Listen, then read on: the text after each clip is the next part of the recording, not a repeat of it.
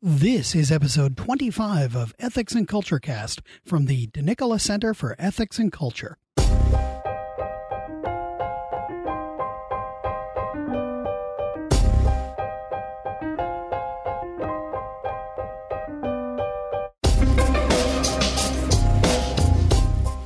Welcome to episode 25 of Ethics and Culture Cast. I'm Ken Hallenius, the communications specialist at the DeNicola Center for Ethics and Culture at the University of Notre Dame. In this episode, we chat with Professor Duncan Stroik of our School of Architecture. Duncan's area of focus is sacred architecture, and he both teaches and practices in the field. We recorded this conversation in his firm's office in the Tower Building in downtown South Bend let's head over for this fascinating conversation.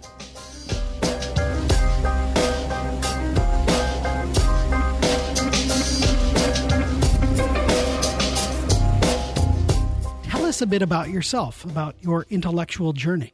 What did you do before you came to the University of Notre Dame? Before I was at, uh, before I came to the, to Notre Dame in 1990, 29 years ago, I was working for a well known architect in Washington, D.C., where I had the pleasure to work on buildings all over the U.S., classical buildings uh, for the State Department, for the Blair House in Washington, for William and Mary, and for my alma mater, University of Virginia, a news building in Athens, Georgia, and some big houses all over the U.S. And before that, I was in graduate school at Yale, where I had the fortune to study with some talented architects and smart historians and theorists and run into a lot of very intelligent people and try to compete with some as far as other students. And there I also fell in love with teaching because I was a teaching assistant. What brought you to Notre Dame? Uh, Thomas Gordon Smith. Thomas was the new chairman of the architecture school, came in 89, and he said that he was going to make Notre Dame into a classical architecture school and put the architecture school on the map, both of which he did. As a layman, I don't know a lot about when you say, you know, classical architecture. I can I can picture, of course, you know, uh, Greece and Rome, uh, columns and and what have you. Uh, but what does it mean when when the University of Notre Dame's School of Architecture says that it's into traditional architecture and, and urbanism, what does that mean uh, in a way that I could understand? So, the School of Architecture at Notre Dame is interested in promoting the great tradition, the great tradition in architecture, which is very varied over thousands of years.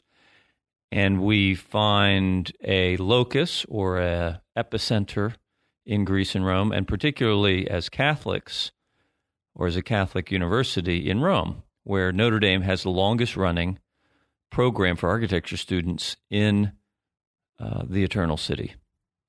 And so we have used that in the last 30 years to to really direct the school uh, two years on campus, a year in Rome, two years back on campus to develop the student both as a educated person at a co- at a great college, but also to develop them as a knowledgeable and talented designer of buildings.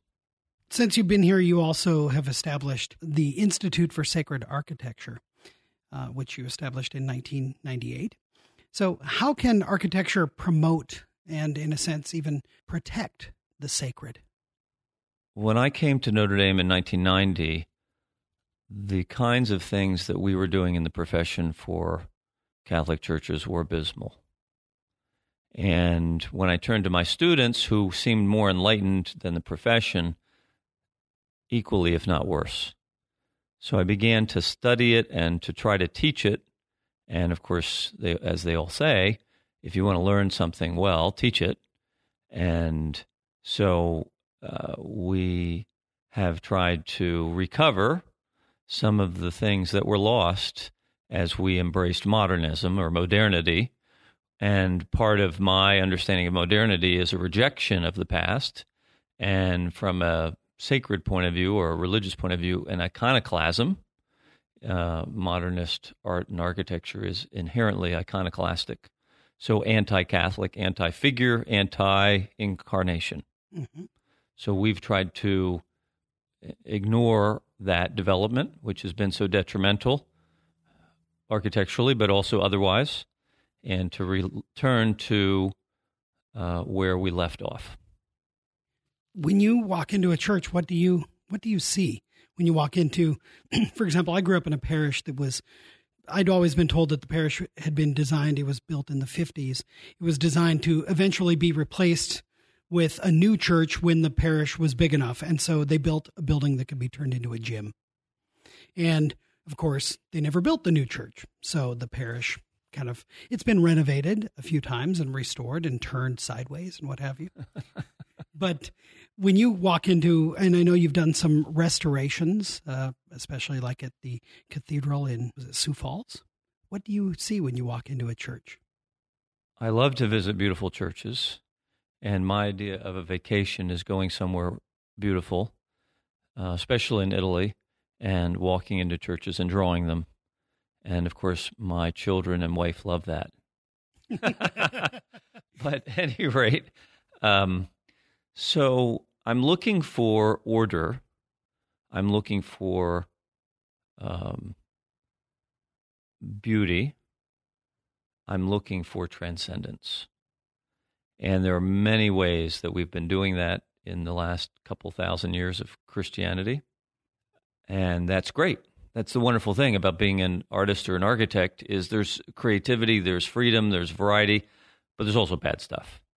And so I'm looking for things that exude the sacred, something beyond us, something that speaks of heaven, of God, and so there are many ways to do that. There's not one, but basically uh, a verticality, which is transcendence, directionality, which has to do with our sense of pilgrimage or sense of journey in this life.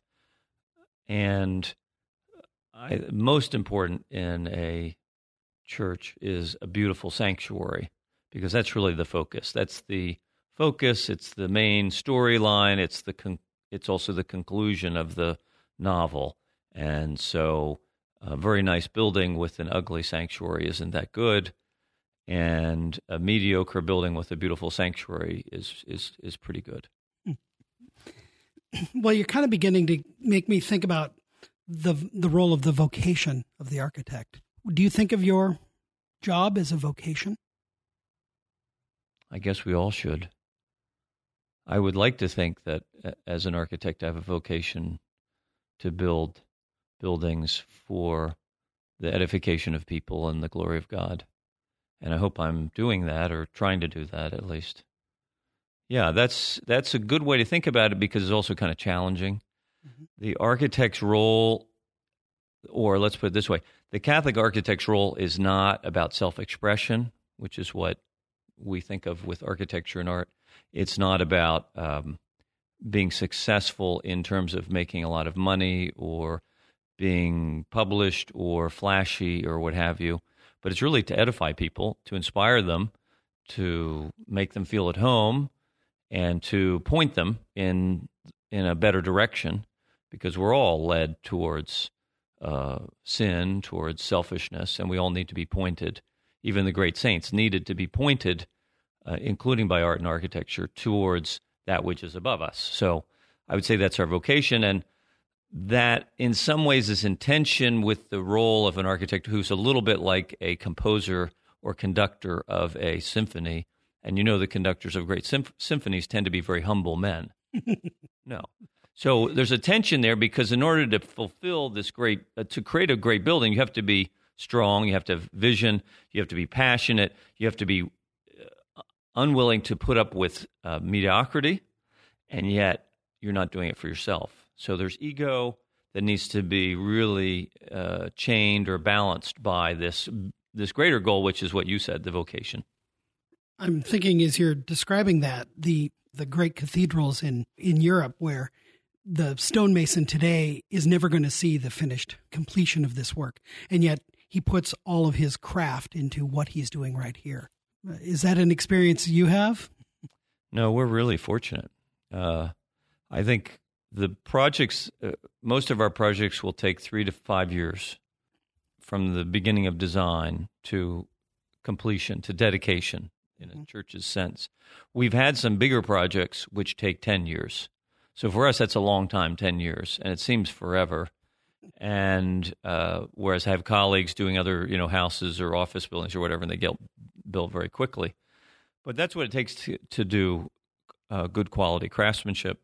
It takes time to raise money, um, and it's worth it. But no, we're very fortunate that we are able to design things that we can see, and the craftsmen are able to work on things that they will see, and then go on to the next building. Yeah. So tell me a bit. You use the word "we," the royal we, or or tell me about the team that you've assembled that, mm. that you work with on a on any given project. Yeah, I think architects in this sense are different than most many other artists in that we are almost always a team, especially on a big building, especially on a church. It would be very hard for me to do all the drawings and all the telephone calls and all the coordination and all of the cost estimating on a on a 10 or 20 million dollar church without a great staff. Um, whereas you could do a beautiful altarpiece of the Madonna or a statue of St. Peter that could be eight feet tall in marble, and you could do it all yourself. Mm-hmm. And it would take longer than if you did it if you had a staff. But you know, it's very common for artists to work alone or with limited staff. So it's kind of interesting. And so there's a pro and a con to that. Of course, the staff and delegation to them allows you to do more, allows you to do more quickly, and I would say even allows you to do some things better because many many hands or, or many brains. But there is the danger of many hands um, making mistakes or or people going in different directions. So mm-hmm. it's very important that we work as a team, like a basketball team. We're about five five staff, and and maybe I'm the coach, and we have to all uh, be staying together and helping each other out and checking ourselves and checking each other. Ultimately, it's my fault, though, if we win or lose. And I have to be responsible for working with the client, doing the drawings, working with the contractor, and then catching the mistakes during construction, which is a normal thing. It's not a bad thing. Mistakes are just human nature. And uh, so I'm very fortunate. I have um, staff who all graduated from the University of Notre Dame some were undergrads, some were grad students. Um, some have been with me for over 10 years, and they're all wonderful people. They love sacred architecture, they love classical architecture. So they, there's a great rapport. I think of them as an extension of the Notre Dame family because um, they're all domers. And because of that, they're very religious people. I mean, they go to football games. Um, so it's a great place to work and great to have them. And no, I couldn't do I couldn't do what I do without them. They get all the credit. Tell me a bit about the experience of handing over a building, how handing over a, a, a church, a chapel.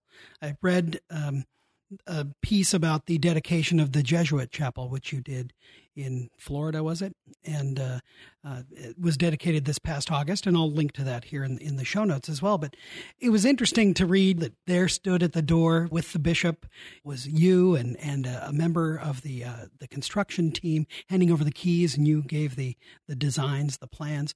Tell me a bit about that experience from from what you saw and what you were feeling. Yeah, it's a nice Catholic tradition that as part of the liturgy on the outside of the building before everyone goes in you hand the architect hands over the drawings to the bishop who's going to consecrate dedicate the church. And he doesn't go in yet. This is all on the outside. Sometimes if they are really bored they'll ask me to give a few words. So it's, it's quite an honor and it's historic that in Catholicism, we've recognized the importance of the architect uh, and also the artist and the builder, that these all have roles and they're necessary. And the building will look different or be different with other people doing it. So we give people credit. So it's, um, it's a day that we look forward to. It's an amazing experience. And the, um, if you haven't ever been to the dedication of a church, I recommend it for everybody. You should do it once. Yeah Uh, I've been to many. I don't get tired of them. Of course, they're my churches, so why would I get tired of them? But um, I think they're a very long ceremony, but they're unusual. They're not something you're going to see at Christmas Eve, at Easter, for a wedding. They're going to they have its its own. You could say its own consecration. It's a little bit like those other great events, uh, but instead, what you're doing is you're baptizing, blessing, making sacred not a husband and wife or not a little child or a, a confirmand, but you're you're making the building sacred.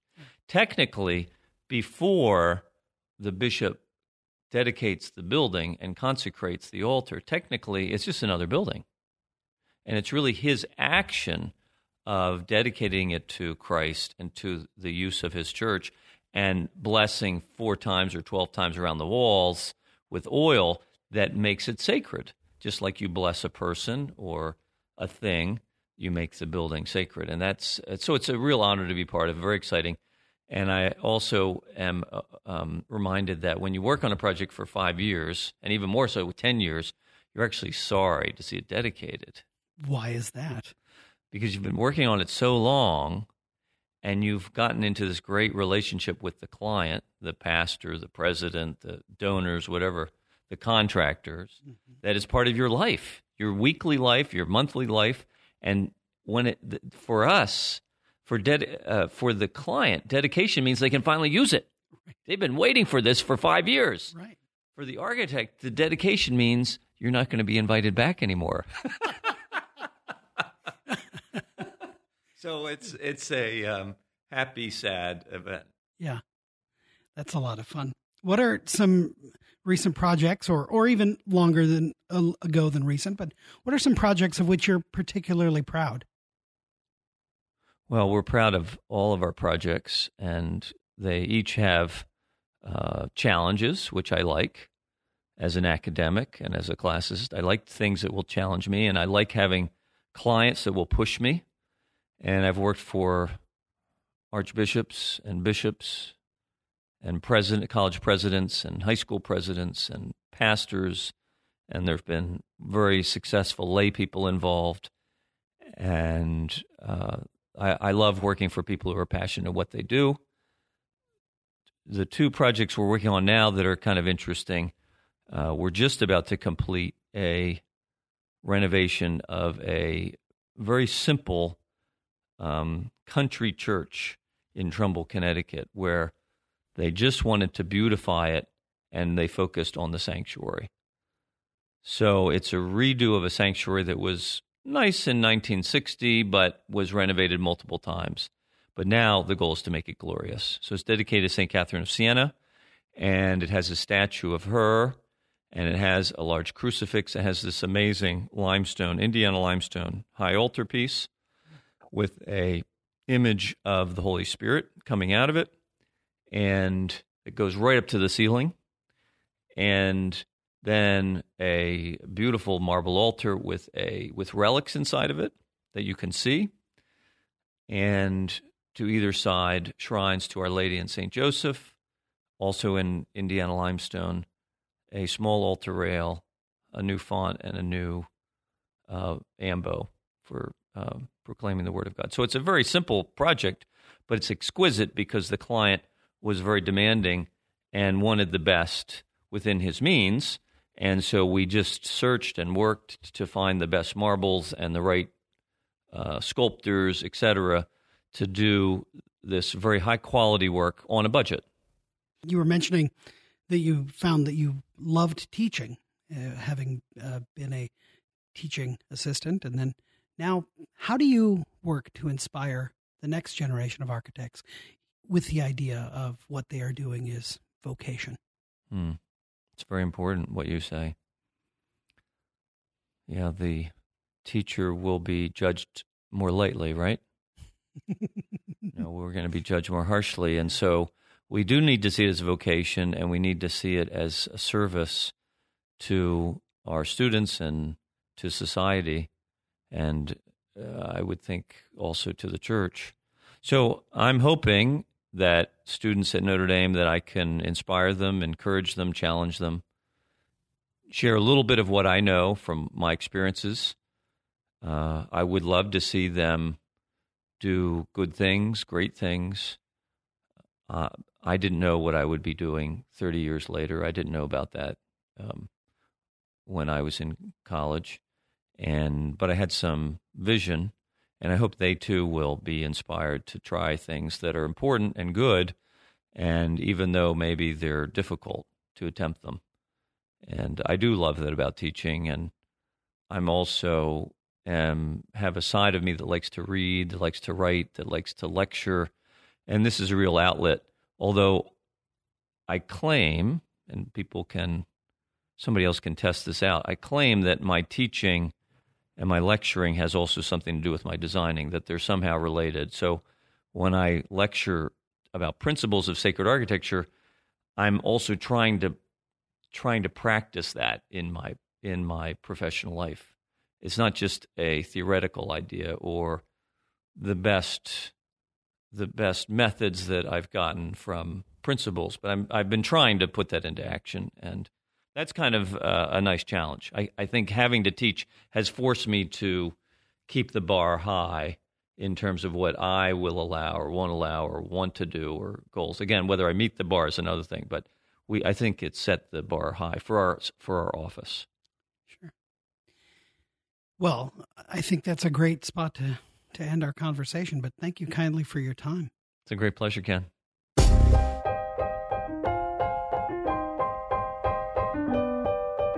Thank you to Professor Duncan Stroik for an excellent conversation.